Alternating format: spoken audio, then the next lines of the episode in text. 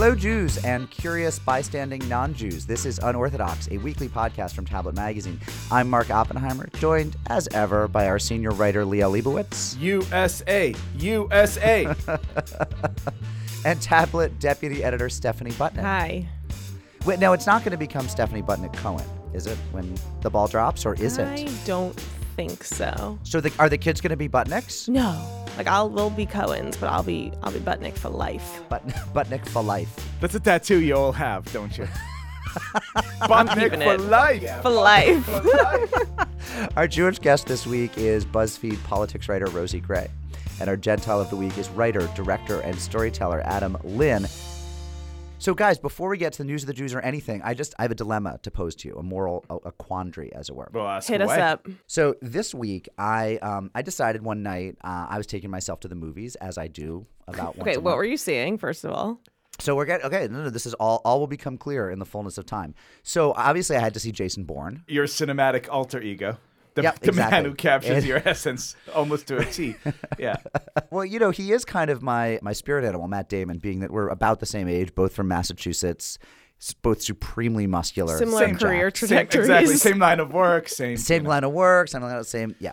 So I, I want to see Jason Bourne, but then I also realized that Bad Moms with Mila Kunis and the great Kathryn Hahn was Oh, I'm dying to see that. Me so too. so well, guess who did? Your co-host Mark Oppenheimer. did you do a So double I- header? Yeah. So I went to all I went to to Yahoo Movies and I pulled up the show times and I looked at all of the area cineplexes and I I found the one where I could do Jason Bourne and then segue myself right into Bad Moms all for one ticket price. Somewhere, by the way, Marissa Mayer is sitting like, we found a user. Someone uses Yahoo Movies. I use Yahoo Send Movies. Send that All right. man a gift Dude, basket. So anyway, I go off. I see Jason Bourne. It's it's solid. It's like a solid two and a half stars. It's not quite three, but you know, it's.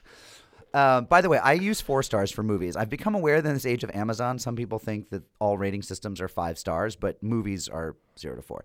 And then I, between Jason Bourne and Bad Moms, I have just enough time for a popcorn and soda. I get it. Go into Bad Moms, see it. Also a very good movie. Um, get home. I'm excited. I've pulled off a double header. It's it's it's like 11:15. I'm already home having seen two movies for the night. And I tweet something out about like just saw Jason Bourne and then, you know, took myself to Bad Moms in the next theater over. And I get an offline like Twitter message, direct message, right? From one of our unorthodox listeners. She is a rabbi, a woman rabbi, a fairly prominent woman rabbi who said to me in this message, "Do you mean to tell me you sneaked into a movie without paying?" And I wrote back and said, "Well, I guess so. yeah, I mean, duh. That's that is what I was bragging about. And she wrote back and just said, "I'm really disappointed." And so I took. The, I had my poker game the next night or two nights later, and I, I brought this to the gentleman. I brought this to the gentleman of the poker game, and I said, "Am I am I like a bad person? Is that like?"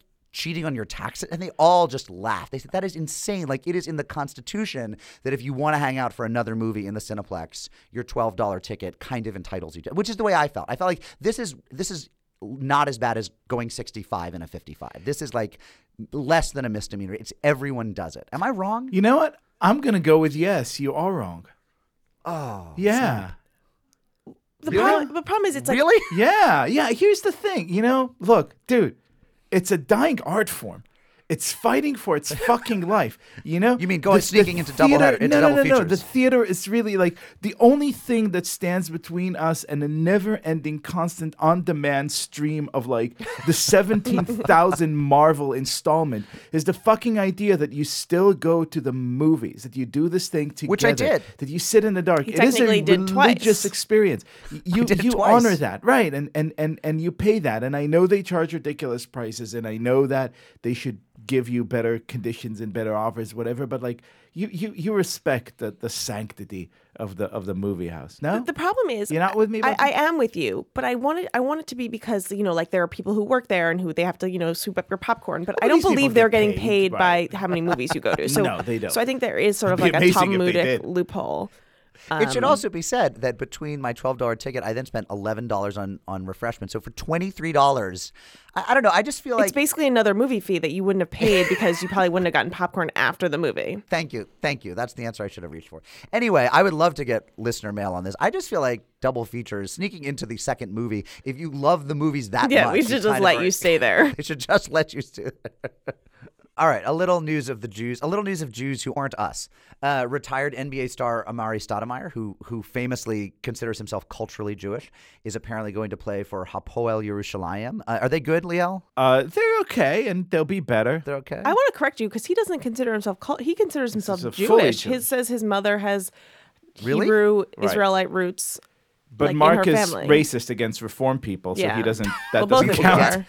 we will get to that. But so we might not consider him halachically Jewish, but he considers himself Jewish, and he like has been to Israel more than we have recently. he he's been to Israel more than Liel. More than He's I a have. better Jew than all of us. He like had a meeting with Shimon Peres. Like he's he's in.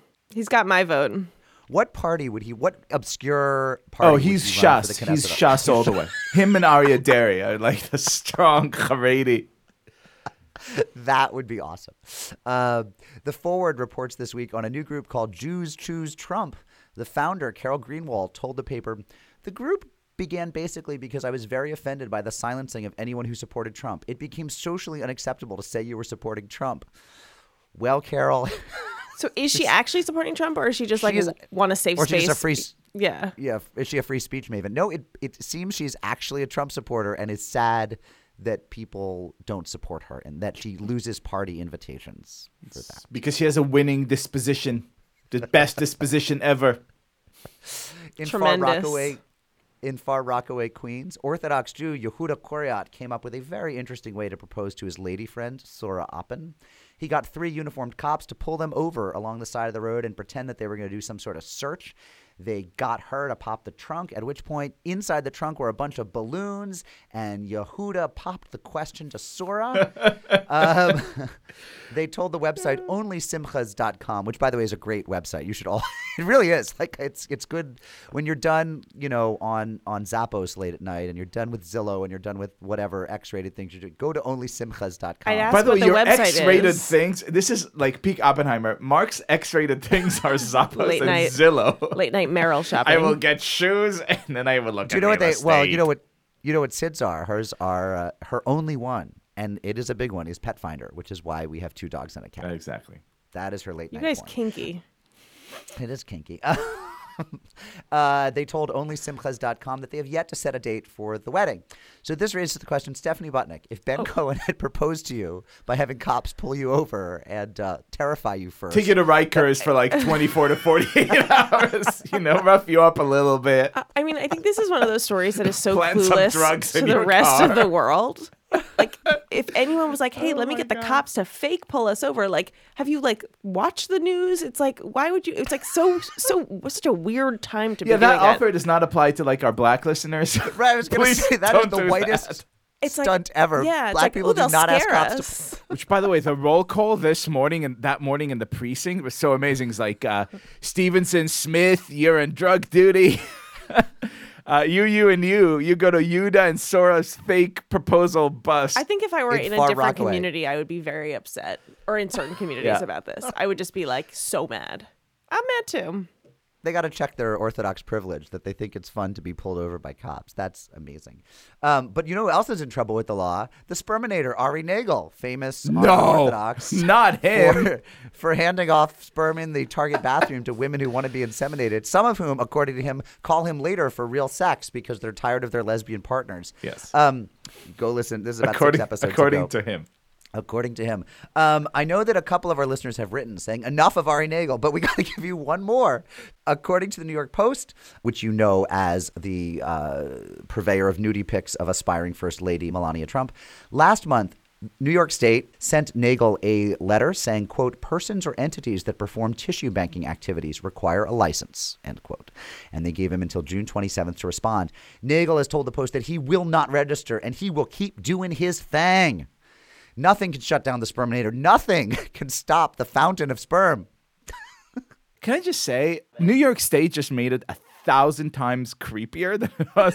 Yeah. Like, sir, are, are you masturbating in that bathroom? Don't worry, officer. I have a tissue bank license. Here it is. Like, are you kidding me? He's like, "Give me a second, I'll, Or- I'll yeah. show it to you." Uh, hold on. Here. Slide it under the stall. New York City has some of the, just the stuff they're called on to investigate. Right when they're not looking into Haredi schools to see if the kids can speak any English Or helping with can- proposals. right, can count two plus two, right? Or they're helping with proposals, or they're trying to get Ari Nagel to register his big box store masturbatory habits. Like this is this is not your normal constabulary work, is all I'm saying. Um, before we leave news of the Jews, any thoughts on on the Democratic National Convention? I you know, it was better than the Republican. It was well, it was better choreographed. Well, It was a real convention Uh, It was a convention. about to say it was a convention. that followed convention. convention, Convention. no wisdom. And Will we ever see Bernie? What's Bernie's role in our lives a year from now? Same as it was a year ago.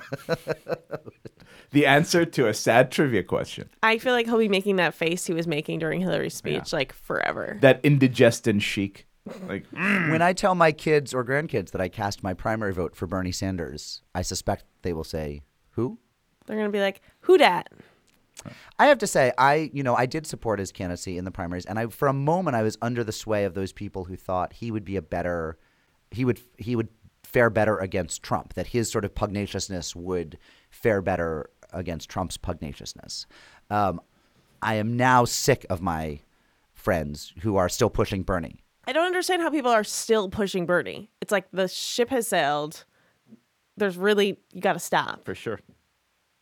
According to the Louisville Courier Journal, in a suit filed this week in federal court, Kentucky death row inmate William Harry Meece, obeying the law that all murderers must have three names, uh, said he was kicked out of the state kosher food program for eating a rotisserie chicken from Sam's Club that wasn't marked kosher. You see, in Kentucky, if you sign up for the kosher food program, you have to eat only the kosher food. You can't then throw some of it out and decide to eat the regular meals one day because the kosher food is so expensive. But Meece says in his lawsuit that he only keeps reform kosher, avoiding pork and shellfish and not mixing meat and milk. So he wants the kosher food as an option for those days when the normal food is cheeseburgers. But when the normal food is like a Sam's Club chicken, which is not pork or whatever, he can eat it because he's reformed kosher. He doesn't need the hechsher. He doesn't need the little kosher sign on it. It's literally the most But- Jewish thing anyone's ever So said. I got to tell you, this this story really touched me. It inspired me to come up with my own television show. You ready for this? This is called Halachic Law and Order. It, be- it begins like this: Din din in the criminal justice system, the people are represented by two separate yet equal authorities: the rabbinate, who comes up with rules, and the other rabbinate, who comes up with a totally different set of rules. These are their stories. Would it be great if there was just one show devoted to just like Jewish laws and their implementation in prison? I like that he was just like trying to do kosher style. He's He's like trying to do kosher he's style, like, it's a Katz's Deli. Yeah, yeah, like Ryan's Deli off 84, like Katz's off the Merritt. Just kosher style, baby. So basically, this is about the rights of Reform Jews to be a little less strict than the Orthodox Jews, which means this is a good time to read one of our letters of the week. We don't normally do the mail. We don't we don't dip into the mailbox this early in the show, as you know. But we have to go to this letter from one David Lev, who was angry about our interview last week with Dina Gottlieb, the Reform rabbinic student. David writes, I was very annoyed to hear Mark Oppenheimer and Liel Leibovitz dismiss Reform Judaism and Reform Jews as ignorant, a statement of such ironically ignorant narishkeit that I was baffled, not to mention offended. Reform Judaism, as well as conservative, Reconstructionist, and other progressive denominations, are engines for the reinterpretation of Jewish culture and practice. And no, not just through Havdalah yoga, Mark Oppenheimer, you condescending schmuck. I have met so many Jews who are very passionate about finding ways to incorporate their Jewish practice and belief into their daily lives, and you have simply shrugged them off to satisfy your smug self importance.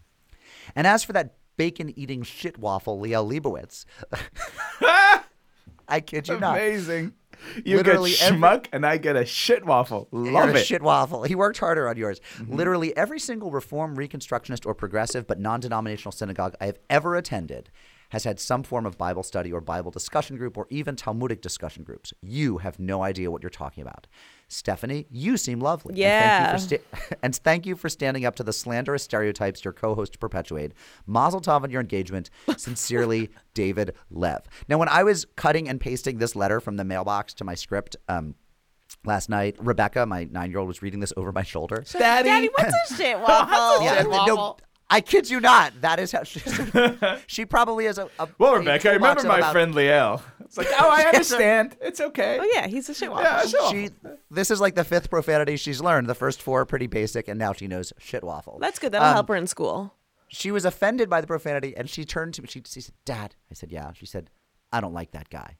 So there you go, David Lev. My nine-year-old daughter does not like you. She thinks that you use inappropriate language. But I don't know. but, I mean, but but my 39 year old self really does like you. Thanks, thanks, thanks, brah.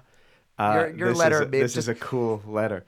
Uh, totally never got- misunderstands everything that we, you know, directly and explicitly and clearly said in the show. But hey, we have shit waffle. We admire your passion. And we never got to the letter from our listener, Otto Martin Zimmern, who called Liel a douche canoe. But douche canoe and shitwaffle are two amazing words. And I you know, really and bring we- out the best in To be people. honest, douche canoe is like a little waspy for me. it's a canoe. true. They- what you? It's like- what you would even get on a vessel at any point. I feel like it's like it's a douche canoe wears like boat shoes. Exactly right. you laugh, but Otto, in fact, is a Gentile. So the Gentile sent us douche canoe, and the guy named David Lev sent us shit waffle. We're gonna save some more letters for the end, but but I don't know. I mean, do you want to respond to to David Lev? How about you go ahead? You, you, you're part of this. You're a schmuck too. I mean, I think that um, look, he makes a fair point that Reform Jews, are, a lot of Reform Jews are very, very interested in learning. The, the point that I was hoping somebody would make is plenty of so-called uh, self-identified Orthodox or religious Jews don't know Jack and aren't very pious, and you know it's just a cultural, uh, it's just cultural garb that they wear. So I take that point. At the same time. Um, you know, I think what Liel and I were trying to say is that a lot of Jews in, in the more liberal traditions will enter in through anything except actual historic Judaism. And so, like, they'll do it if it's yoga, or they'll do it if it's vegan cooking, or they'll do it if it's Right. karaoke. Don't need but a they won't hand holding of some other Yeah. external, cool, affirming thing because Right. it's not like Judaism. But if Judaism. that gets it's a you cool through the Judaism. door, and then you go to Talmud study at your Reconstructionist synagogue, like I don't, I, I think, I think I, I agree with sort of the the blanket dismissiveness. Right, but here's the thing: there's a reason why these movements, God bless them, may they live to be. How old are they now? Like 18, 118. 36, So yeah. may they live to be 120. Uh, you know, there's a reason why attendance is severely dwindling, right? There's a reason why people choose to disaffiliate f- with these particular groups, right? Is because at some point, I really think it comes down to do you want to do this or not? If you want to do this, I'm cool with whatever way you want to do this. I, I can't be clear on that point. Whatever way you want to seriously engage with Judaism, fucking do it. However, if it's not seriously engaging with Judaism, if it's just some sort of life culture pose, which I completely agree, plenty of Orthodox people do as well, then you know what? Try harder. Leibovitz out. Mike dropped. shit waffle. out. Shit waffle out. We have upcoming live shows. Uh, September 19th, we'll be at the Jewish Community Center of New Haven, Connecticut. Uh, October 27th, we'll be at Hebrew College in Boston. November 17th, we are elated to If, be if they're still in the. America at that point. And- well, and if there's not, fortunately, our no- November 17th show is at Beth Tzedec in Toronto. we, so we, may we just, may never leave that in fact, we can make we can make Aliyah. We can literally go up to Canada. We could ask February for 10th. asylum live on the uh, on the air. Dude, that don't, don't what famous like Czech writers weren't there some athletes or writers? It's who, like a, it's a literally- Baryshnikov thing. Will defect. I was like, we like the bagels here. We're fun. How Yep. dare you? Well, they It's have Toronto, bagels. Montreal. Oh Okay. no, they do not have bagels. February 10th, we'll be at Temple Israel in West Palm Beach, the WPB, Florida. If you want to book us for a live show, contact Elissa Goldstein at egoldstein at tabletmag.com and she will tell you what it takes to bring us there. Uh, a little self promotion. I myself will be at the Lansing League Conference at the Kanuga Conference Center in beautiful Asheville, North Carolina. This is an Episcopal conference, but it's it's multi faith. And in fact, uh, this is October 16th through 18th. And I'll be talking about politics, religion, the Golden Rule, and the election with two former unorthodox guests, uh, Catholic Liz Bruenig and Muslim Arslan Iftikhar. If you're interested in coming to beautiful Asheville and spending three days schmoozing with the three of us, go to kanuga.org. That's K A N U G A dot org and look for the Lansing Lee Conference. Uh, this is the last time I'm going to tell you, my friends, that we are in a fund drive. This is the final week. Um, the, the gates are closing, and you have to slide under the gate, like in a sci fi movie where the gates are all coming down, and if you don't slide under it, you'll be locked out forever. Thank you to all of you who have given us money, uh, and all of you who have given us just love and, and praise and hosannas and mazel tovs. Um, I just want to say again that we are as grateful for our five dollar contributions as for the really really big ones. But we are. I mean, not sad really, but we have to say we're No, way it. more grateful for the thousand dollar, five thousand dollar, fifteen thousand dollar checks. But here's the so thing: keep those coming. Nobody has given specifically at the ten thousand dollar amount. Not yet. That's why they have get- to be shamed, Mark, into giving. Which will get- these get are Jews me we're talking about. It's or all Liel about the or guilt. Stephanie or all three of us to do your wedding. And I just think somebody's somebody's got to want that. Who wouldn't want us to officiate? Who would Who not want, want that? that? I can think of. Just kidding. So, um, so go to tabletmag.com. So, mom, we slash- decided to go with schmuck and shit waffle here. they would be very good. Douche canoe was not available. So go to tabletmag.com slash donate. Uh, give us money, get stuff, help keep Unorthodox going. Get married. Get married and have a great have official. have more Jews. Make plenty Be new fruitful. Jews. We need it. That's right.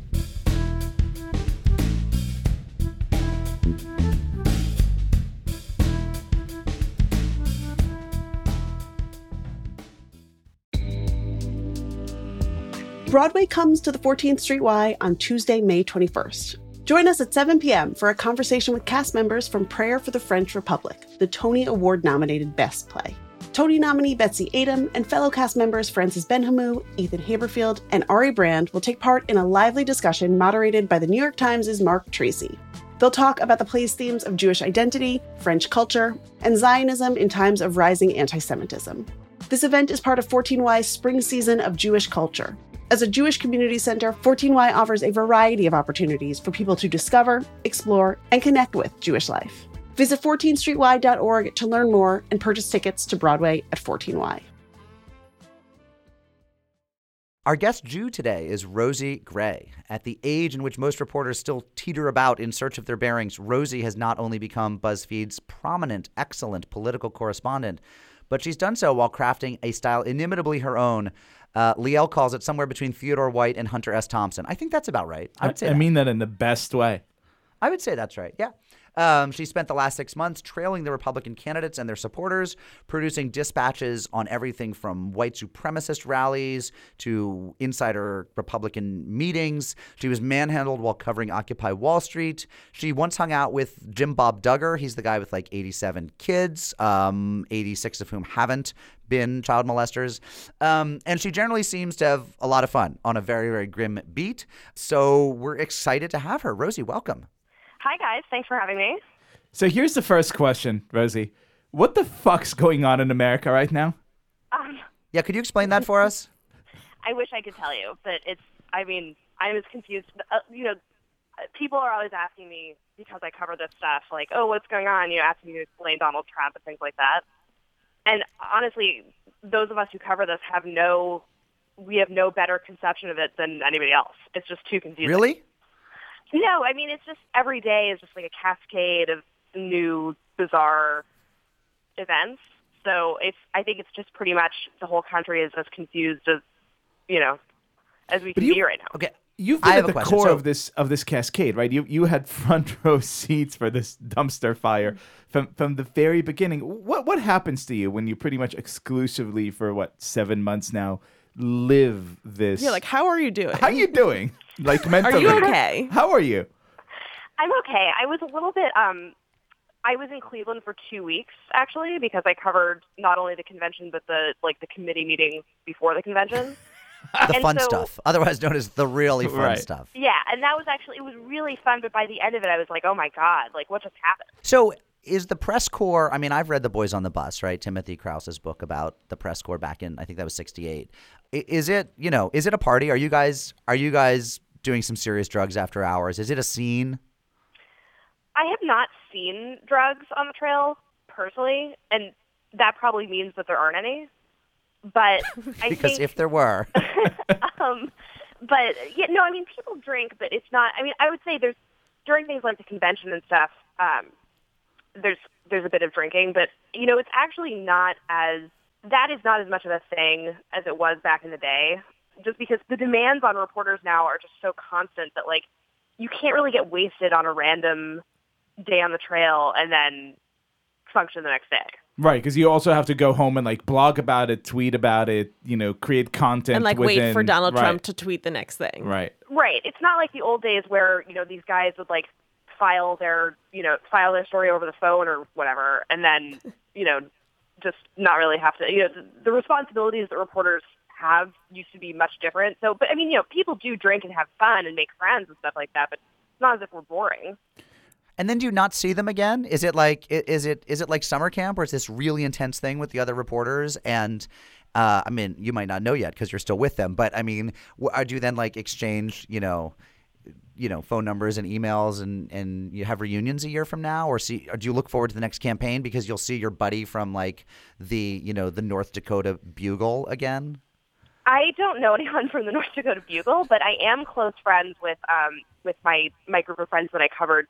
I primarily covered Ted Cruz during the primaries, and um, I have a pretty close group of friends who also did that at different outlets. And we um, we actually have a group text that's called Campaign Squad, and we text each other about the election like all the time. so So, so you've been doing this for a, a while. This this campaign thing. What's the craziest thing you've seen like most recently?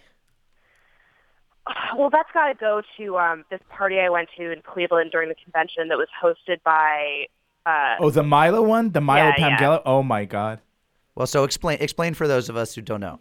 so uh, this was a party that was it, the the theme was like gays for Trump, and it was it was actually hosted by the guy who used to run GOProud, which was like the gay Republican group that uh, that actually sort of gave Trump his start uh, in a way in politics. Well, kind of. I mean, they they brought him to CPAC in 2011. And so um, they Wait, we have the gays to blame for Trump? The gays gave us Trump? well, the gays may have given us sort of like the current iteration of Trump. I mean, obviously, like in the past, he made other sort of noises about running for president and stuff. But in 2011, they brought to CPAC, which sort of launched, you know, the kind of modern place in, in the current conservative movement, I guess. But so anyway, this party was hosted by Chris Barron, and it featured Milo Yiannopoulos, the infamous Breitbart tech blogger slash troll. And it also had Geert Wilders, who is the Dutch far-right anti-Islam politician. right. Um, it also had this guy uh, who makes these sort of artsy photographs of young men uh, in various states of undress wearing "Make America Great Again" hats, and called the series is called "Twinks for Trump." that guy was there. Uh, oh, oh, Pam, oh, and of course Pamela Geller was there. So uh, Of course. the whole crowd really. So that was probably the most bizarre thing that I've seen recently. Okay, I just want to tell you, I just went to the Twinks for Trump uh, Twitter feed, um, and their little like bio underneath the avatar of this super hot, you know, sixteen-year-old looking twink. it says, "It says Trump is daddy." Wow. Like Milo, for example, is very fond of calling Trump daddy. So it's kind of a that's sort of a thing. This is such a sick Just when you thought it couldn't get more disturbing, it kind of fucking does. oh my god. So have you? Do you, are you a politics junkie? Did you sort of just get placed on here? Like, what did you always want to cover politics? You know, I was never really a politics junkie. I mean, the way that I kind of fell into this is that um, I worked for the Village Voice back in 2011, around the same time that, that Ben Smith was starting BuzzFeed News. And so he was sort of casting around for young reporters to cover the 2012 election. And I ended up getting recommended and taking the job. And so honestly, I had never really I always wanted to be a reporter, but I never, I, I didn't necessarily want to be a politics reporter, but it is sort of what I fell into. And now I really love it and love covering it. But it's, it wasn't necessarily like I dreamed of it as a child. I have a question, and this comes from I think uh, being about to turn 42, and the fact that you just said Ben Smith was casting around for young reporters. Um, and I don't mean to play gotcha here. This literally, this question just occurred to me. But of course, it's illegal to cast around for young reporters, right? But everyone knows that in the business, people do it. Like you're actually not supposed to care about the age of your job applicants. Do you feel like in the media ecosystem, BuzzFeed and other places like it, like could a 57 year old with really, really great clips get a job? Oh yeah, absolutely. I mean, and then also if, if you look at BuzzFeed itself, we have reporters who are all different ages. I would say there is a stereotype that BuzzFeed values younger reporters more than others, and that's actually not true. In terms of the business at large, I mean, I think part of where that comes from is that with, with legacy media outlets, they're often the first people to get laid off or take a buyout tend to be the older reporters who have been there for a long time because they cost more. You know, you, you do have to be very proficient with Twitter and to kind of like keep up with the current state of the media, but I don't think that there's some sort of like large scale discrimination against older reporters. And in fact, I think like, I mean, I personally really value their experience and their ability to guide me. So So you're a Jewish reporter covering politics in the era of Trump. Have you been a victim of sort of like the anti-Semitic deluge on Twitter that comes out? Have you been Julia Ioffe'd? probably not as bad as what happened to Julia, but yeah, it, it certainly happens to me quite a bit. You know, I haven't gotten like death threats, but I probably get some sort of anti-Semitic, you know, stuff in my mentions like every day. How do you feel? I mean, I just that would just freak me out so much and just make me so like despondent about what's what the state of the world right now. Yeah, I mean it's not great. Um, after a while, you just sort of don't notice it. You know, there there are certain stories that I've done where I knew it was really going to incite them, and so I was able to kind of prepare myself. Um, all that sort of stuff now kind of operates at a low hum in sort of the back of my mind. It's not something that like actively bothers me, but it adds to this miasma of unpleasantness in this election. I guess. By the way, the, the miasma of unpleasantness, if you ever do write a book or collect all of your reporting into like a book about this election, it should be called the miasma of unpleasantness. But even even before this election, I mean, you are no stranger to to to fights uh, on on Twitter and, and other social media platform, it, it, w- which I have to say I've I've always enjoyed dearly because I think you have you know a, a- knack uh, for that. Do you is that a part of the job that you like? I mean, because it does seem to me to be like almost a requirement, right, of, of being a reporter nowadays is to to understand that you're going to engage at least part of your time in fighting assholes on Twitter. No, I mean, I hate fighting people on Twitter. I only respond when I Really? really get really because you seem to be really into. I mean, I mean this as a complete compliment. He means I you're always really really, good at it. really admire it when you kind of like you know take people to task. I don't like to get into extended back and forth with people where it's never going to go anywhere and we're both just trying to like have the last word. Apart from the harassment, that's the least fun part of Twitter to me. I mean, I like when Twitter. This is like such like a Pollyanna-ish pie in the sky thing, but I like when Twitter is an actual exchange of ideas and like information. And I think that people waste a lot of time just getting into like these, especially this election cycle. I, I like a lot of my timeline is people just sort of throwing these like bitter personal recriminations against each other, and that that to me is not not like the best use of the platform. But in Oh terms my of like, god, I, I you know, I love it. I don't think there's any other use of the platform. It does add some drama. So So, final question for you because we know you have to get back to um, to Twinks for Trump. Um, uh, who are you voting for? um, And and then also, how much money do you make? And yeah, that, uh, well, that's yeah. that's the bonus question. if you could send us your tax returns, anything really. Social security all number. quiet. I want to know who she's voting for. um, I'm well.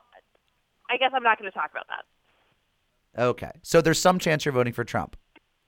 I guess I'm I'm not gonna I'm not gonna rule out any voting behavior that could occur in November. That was- that was- you have a future as a press secretary. When, when, if you ever really want to sell out, that's a good. That was a wonderful obfuscation. Um, we love your stuff, Rosie Gray. The work is at BuzzFeed.com. Thanks so much for being our Jew of the week.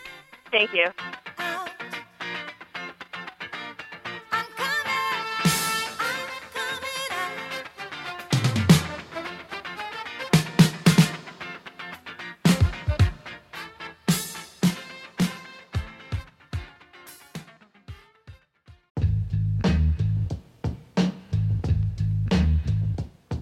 J Crew, it is time for some pod biz.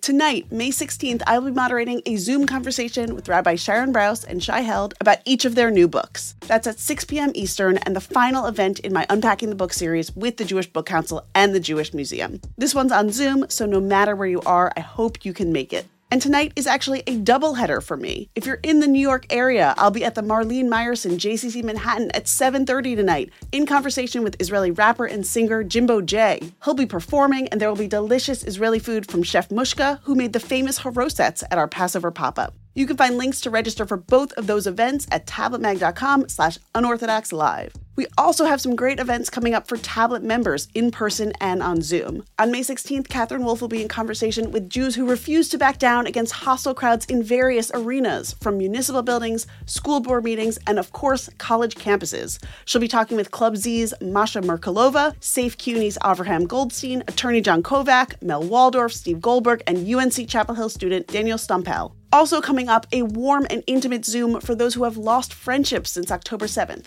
That's on May 21st and will be a great chance to connect and meet new people. And on May 30th, an in person tablet meetup in Washington, D.C., hosted by Tablet's executive editor Wayne Hoffman and Catherine Wolf. That'll be at Char Bar at 6 p.m. You can become a Tablet member at tabletm.ag slash UO member and get more information about all of these events. Okay, back to the show.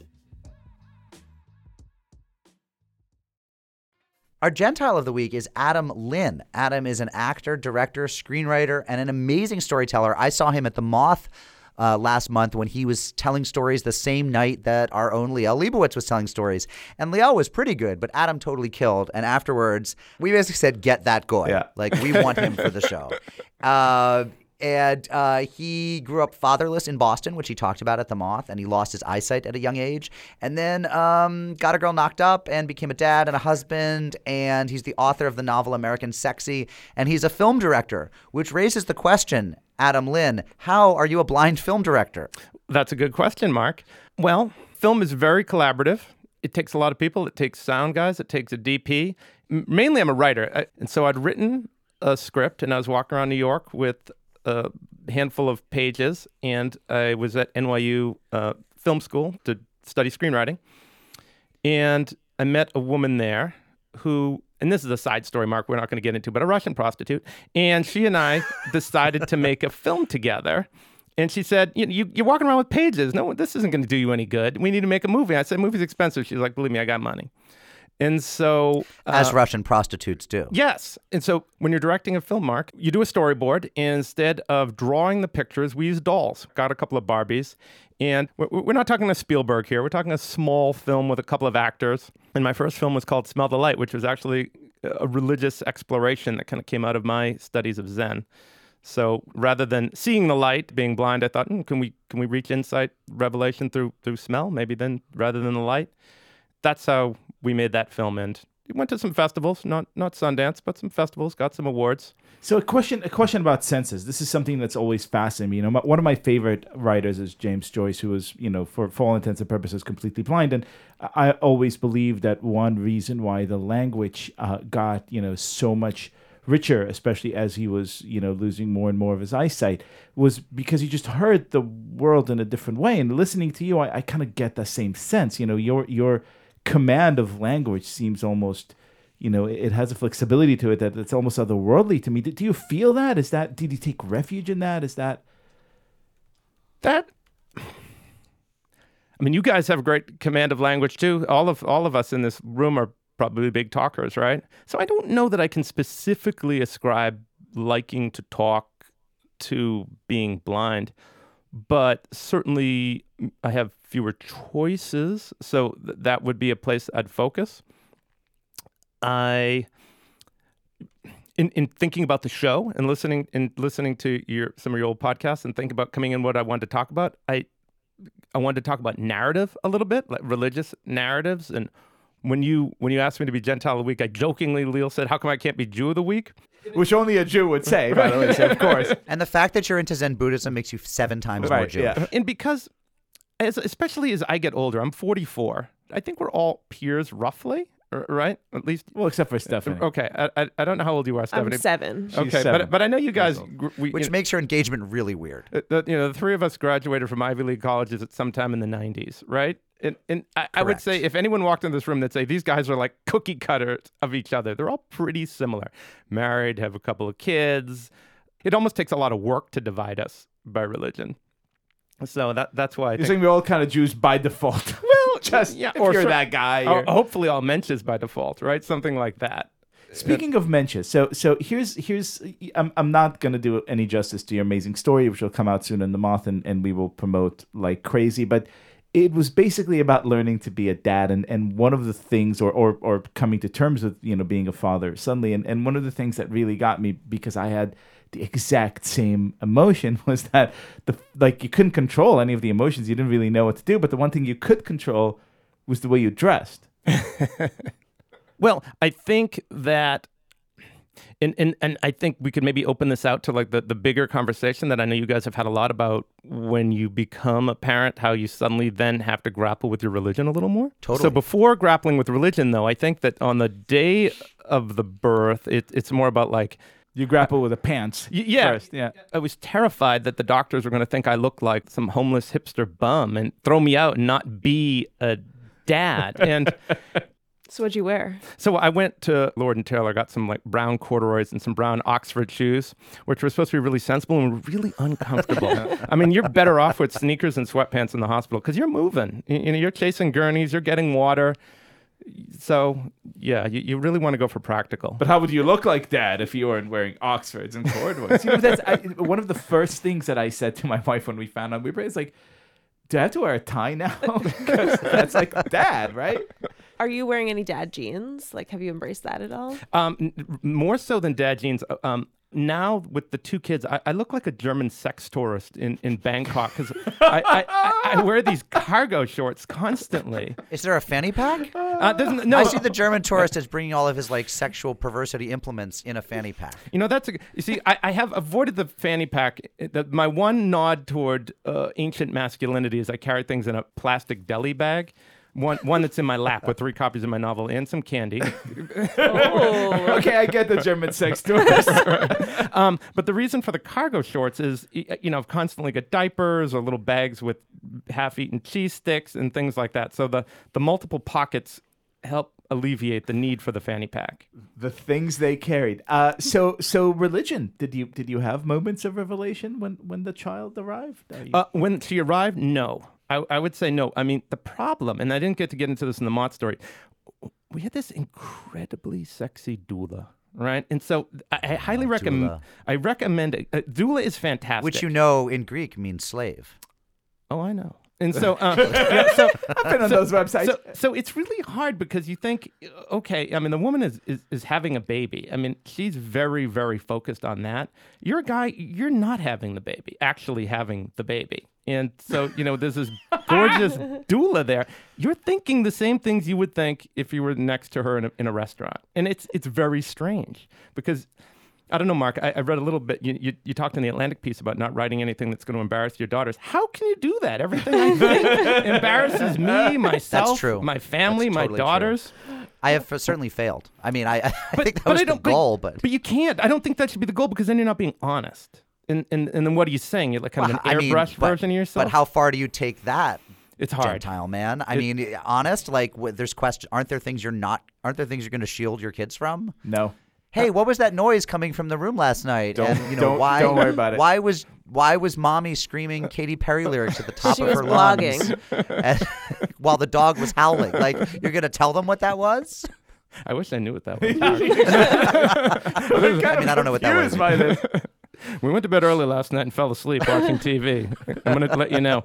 Um, to bring it back around, Liel, to your conversation, Gentile of the Week seemed funny to me because I grew up, my family was, n- my grandparents were nominally, uh, not nominally, my grandparents were Catholic, but my, my parents are divorced. My father was a Protestant. I, I never felt that connected. I, I, I went to church. I, I certainly the imagery is ingrained in me. That's a weird thing, almost like a software I think that runs, whether you want it there or not. And this this is a long way to get around to a, a Liel punchline joke. So when I was losing my sight, I went to a small Catholic school. They they didn't have the resources to teach me, so I had to leave the school which was okay. It was, you know, they weren't quote unquote unchristian. I, I it was a question of resources, but then they wouldn't let me stay in the choir, which my, my mother was telling me about last night. Like, remember to bring this up. You know the Gentiles. Uh, yeah, so I tell you, you can't really uh, trust uh, them. That's so You- mean. yeah, they, guys. they wouldn't let me be in the choir, and it was it wasn't like the choir was that important to me. And I and I don't I'm not one of these. I can certainly walk into a Catholic church. I don't get dizzy, and you know suddenly the horror comes back to me. I never felt that connected in the first place. But then after I went blind, I sent my mom just started kind of looking for youth groups, things like, hey, you've got a, a young teenager on your hands, you want to find something. And so I found my way into a congregational church through the gateway of, wait for it, Liel, Dungeons and Dragons. You're kidding me. No, I'm not. It just got so good in here. Um, and and they and, and at the congregational church there was a Baptist youth minister who was such a holy man, like such a fantastic man. I almost he died of, of brain cancer a couple of years ago out in the northwest. Such a just a what a mensch like like what a great guy and so I, I'm, I'm not drawn to being a baptist at all but i certainly knew one when i was a kid who was just a fantastic man in my life and a great example What a great idea this So- is. You know, like you, you play this fantasy game, like you're all stuck in a dungeon. There's a terrible dragon coming, but guess who's here to save you? it's your pal Jesus. Jesus. You'll get Roll 20. XP points from Christ. It's the highest level. I have a quick question. Please. What is the most annoying thing you can say to a blind person? Like, what should we never be saying? like, help us be better people, all of us. I mean, he's not a miracle worker. He's a writer. He's, I mean, but okay. Um, wow. Uh, the most annoying thing, there's not one specific thing, Stephanie, but I think anything that shows your hand that makes you think that you're different from me or, or would be for anyone can be annoying. So, like, e- that question is annoying. it came from a good place. No, uh, no, it's an excellent question. It's one of these things worth talking about. And it, well, first of all, it's really good to say blind and not, you know, visually impaired, and kind of start dancing around the issue. That this is, there's, you know, there's a lot of great internecine politics amongst the blind that you know, Liel, you'd love. You know, there's the Is there really? Oh, hugely. I'm part of like the conservative, hardcore, libertarian blind, and, and then and, and, and then there's the Blind kind of, Americans. Then, then there's kind of the more like old, let's play bingo and you know have Cub Scouts lead us around blind. So yeah, so it's so, so just so that you know that yeah that I that we're not monolithic, but um. I'm sorry. But no, no, no, you shouldn't be at all. Believe me, this if I'm standing out on the street and it's really busy and someone comes over and goes, "Can I help you?" Yes, please. It, it, it's so much about tone. I mean, it's funny, you know, young women come up and say, "Hey, can I give you a little help?" Always, always. But i i you know, in New York, they'll, they'll be like so often, you know, getting ready to cross, and someone's like, "Ah, blind man in the street." You know, that that's never good. And you're like, I actually can hear you.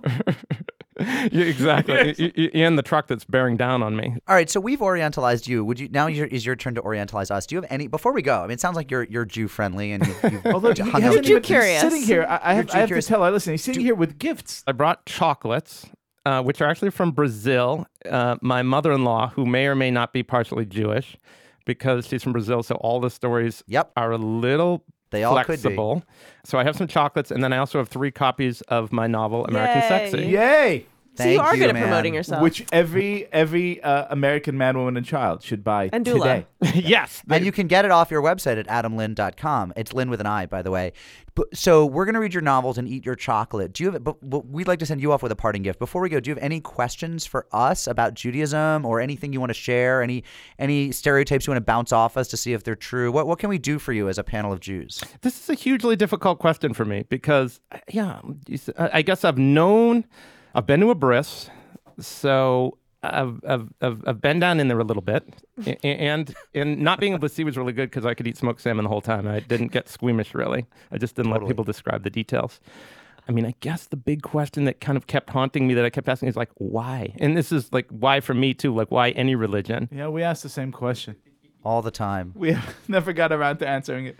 So my answer to that is simple. It's because we have no choice. It's only been five thousand years. You know. Because we we're born into it. So that's the big difference. Christians, they opt in. They have to get baptized. The little water thing, and we don't opt in. It's like we're just. It, If your we mother's arrived and that's vagina who we was. Jewish, then Yeah. you have no choice in the It, matter. it baptizes you on the way out. I'm good with that. You good with that? I'm- hey, Adam Linn, you've been a fabulous Gentile of the week. Will you come back sometime and hang with us again? I live right next door. I'm hoping I could be like Steve Martin on, on Saturday Night Live, like whenever your other The Gentiles of the week. five-time, uh, host, or, or right. let's face it, folks, if a Jew of the week bails, maybe I could jump in.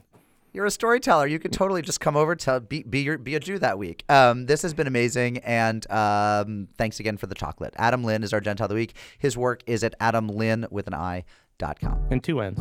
and two ends. Adam L I N N dot com. The most amazing feeling I feel. Words can't describe it, the feeling for real. Baby, I paint the sky blue. My greatest creation was you. You. You. you. Glory. Glory.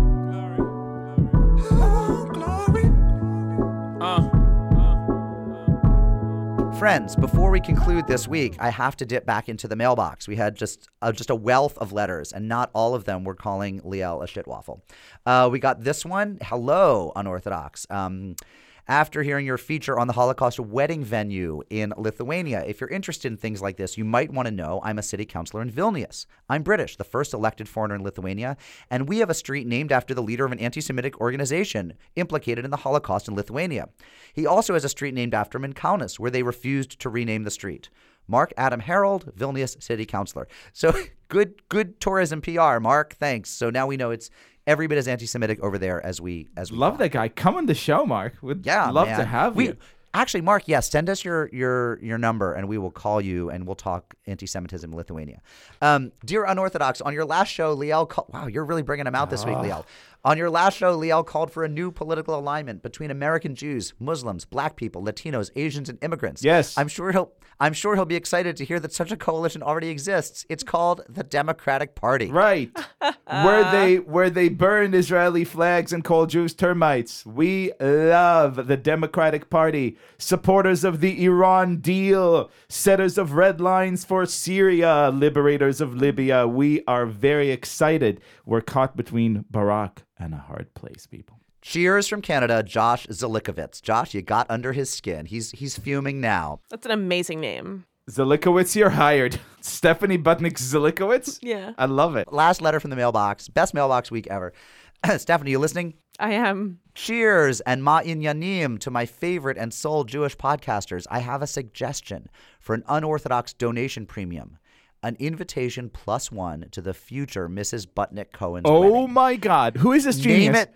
Name it, and the check is in the mail. Appreciating you from Detroit, David Eisenstein. David Wow. Eisenstein, you're hired in all sorts of ways. Okay. Name your price, Butnick. Well, I have to see how much, you know. Uh, right, How much? How much plate like is? a plate? Are you vegetarian? Do you need to eat? Here's the deal. I'm covering. I'm covering all the actual costs. Name Of the whole name- wedding? No, no. uh, yes. Here's a check for. uh, 'kay, 'cause we just booked for the a band. Long Island wedding. But I'm covering a guest plus one. Uh, Okay. Yeah. for your wedding. Name your price for this unorthodox tribute. Mark, you had a price. I was going to suggest 25K.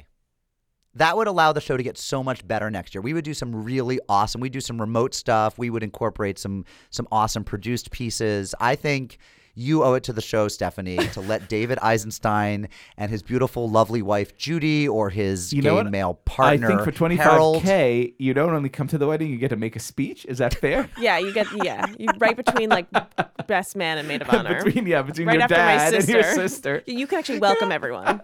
Wouldn't it be awesome if Eisenstein was like the greatest wedding crasher ever? If, if he showed up and he Stephanie just and pretends Ben's wedding It's is gonna be like- to you by Are you on the Aries bride side, the groom side, or the unorthodox side? exactly. Well, he would dance with your great aunt Ethel. He would do the worm. You're not helping, but I'm in. Yeah. Really? You, yeah, sure. 25K?